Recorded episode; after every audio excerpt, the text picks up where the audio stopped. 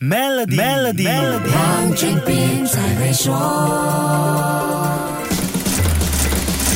你好，我是黄俊斌，祝你在新的一年财运亨通，如意吉祥。相信不少朋友已经陆续开工和开市了。在这个全新的甲辰龙年，国内经济和市场行情会不会更胜去年呢？经济学家认为，龙年的经济展望预料会比兔年来得好。国内消费情况和外来直接投资是决定今年经济走势的两大重要因素。来听听资深经济师白文春的解说。在龙年呢，我们开始看到国内的需求可能会走向。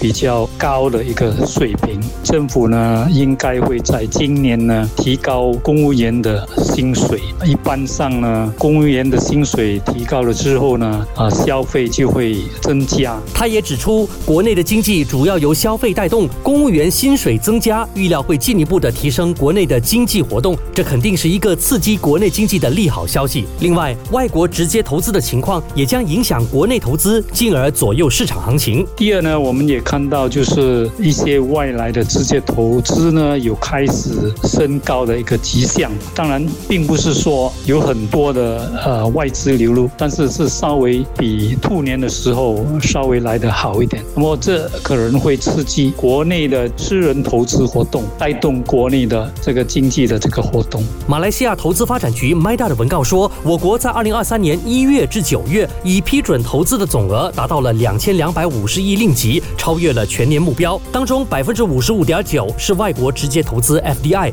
百分之四十四点一是国内直接投资 DDI。投资项目有三千九百四十九个，预计将能够制造八万九千四百九十五个就业机会。不过，世界几大经济体面对的经济逆风，会对外来直接投资产生影响吗？下一集跟你说一说。守住 Melody，黄俊斌才会说。黄俊斌才会说。